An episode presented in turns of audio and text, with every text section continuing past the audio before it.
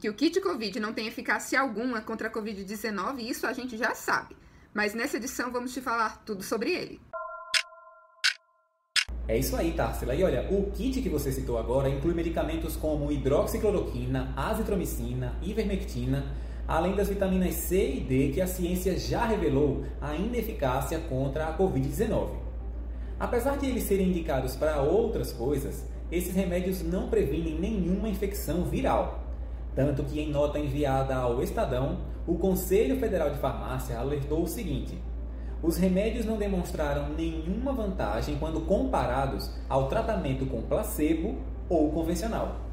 E o CFF disse ainda, Derek, que o uso combinado desses medicamentos pode aumentar o risco de efeitos adversos, como por exemplo o uso da hidroxicloroquina com a azitromicina, pode potencializar o risco de danos cardiovasculares. Sem contar que os profissionais da saúde observaram um aumento dos pacientes nos prontos socorros, com algum efeito relacionado ao uso supostamente preventivo dos remédios, também coincidindo com o período de agravamento da pandemia. E agora eu quero pedir licença aqui para fazer um breve comentário para vocês.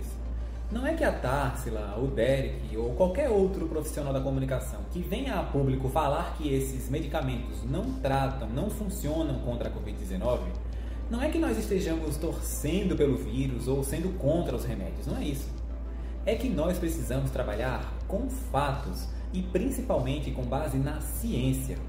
Foi pensando nisso, Derek, que convidamos a pesquisadora Aline Fidelis, do Centro de Informações Toxicológicas da UFAL, para falar sobre o tema.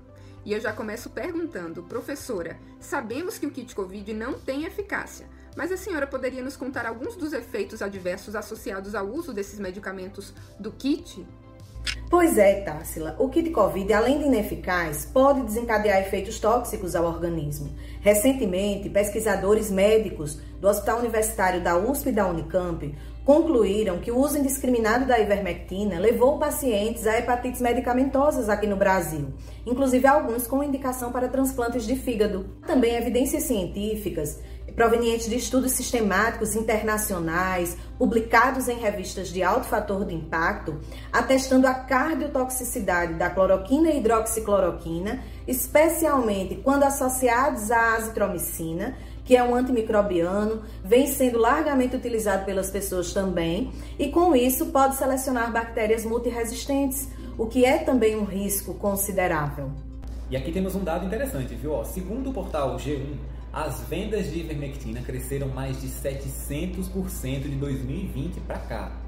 Mais de 700%, incrível, né?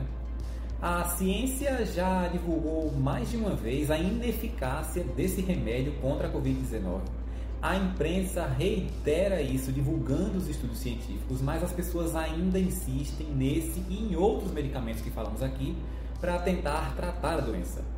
Então, professora, a que a senhora atribui tudo isso e como poderíamos reverter esse quadro? Então, Derek, aqui no Brasil há todo um contexto sociocultural que reforça a automedicação.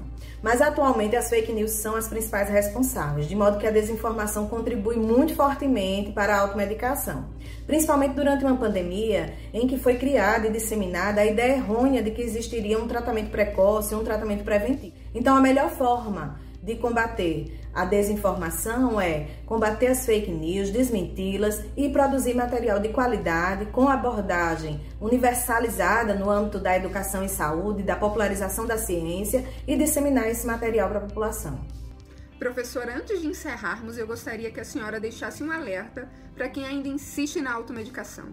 Então, pessoal, tomar medicamentos por conta própria, sem a prescrição médica ou de um dentista ou de outro profissional da saúde que seja habilitado para prescrever, pode trazer problemas mais graves do que se imagina, como reações alérgicas, efeitos adversos, tornar as pessoas dependentes de medicamentos e até causar a morte. O ideal é sempre procurar um médico e ser devidamente orientado por um profissional farmacêutico, visando a diminuição dos problemas relacionados a medicamentos. Nós falaríamos muito mais ainda sobre o tema, mas agradecemos a participação da professora e deixamos aqui um convite para que ela volte em breve ao nosso programa. E, gente, vamos lá. Nós não somos contra medicamento algum, pelo contrário. Mas vocês já ouviram aqui mais de uma vez, só hoje, e eu vou até reiterar: não existe tratamento precoce para a Covid-19. A solução, por enquanto que as vacinas não chegam para todos, é evitar as aglomerações, lavar as mãos e, quando tiver de sair de casa, utilizar corretamente a máscara, cobrindo do nariz ao queixo. Assim, você protege a si mesmo e aos outros. E por falar em próximo, Társila, no próximo programa nós vamos trazer mais uma edição especial desmentindo algumas fake news que circulam por aí. Tem cada uma que se eu fosse você aí do outro lado não perderia por nada. Então a gente te espera lá, viu? Tchau!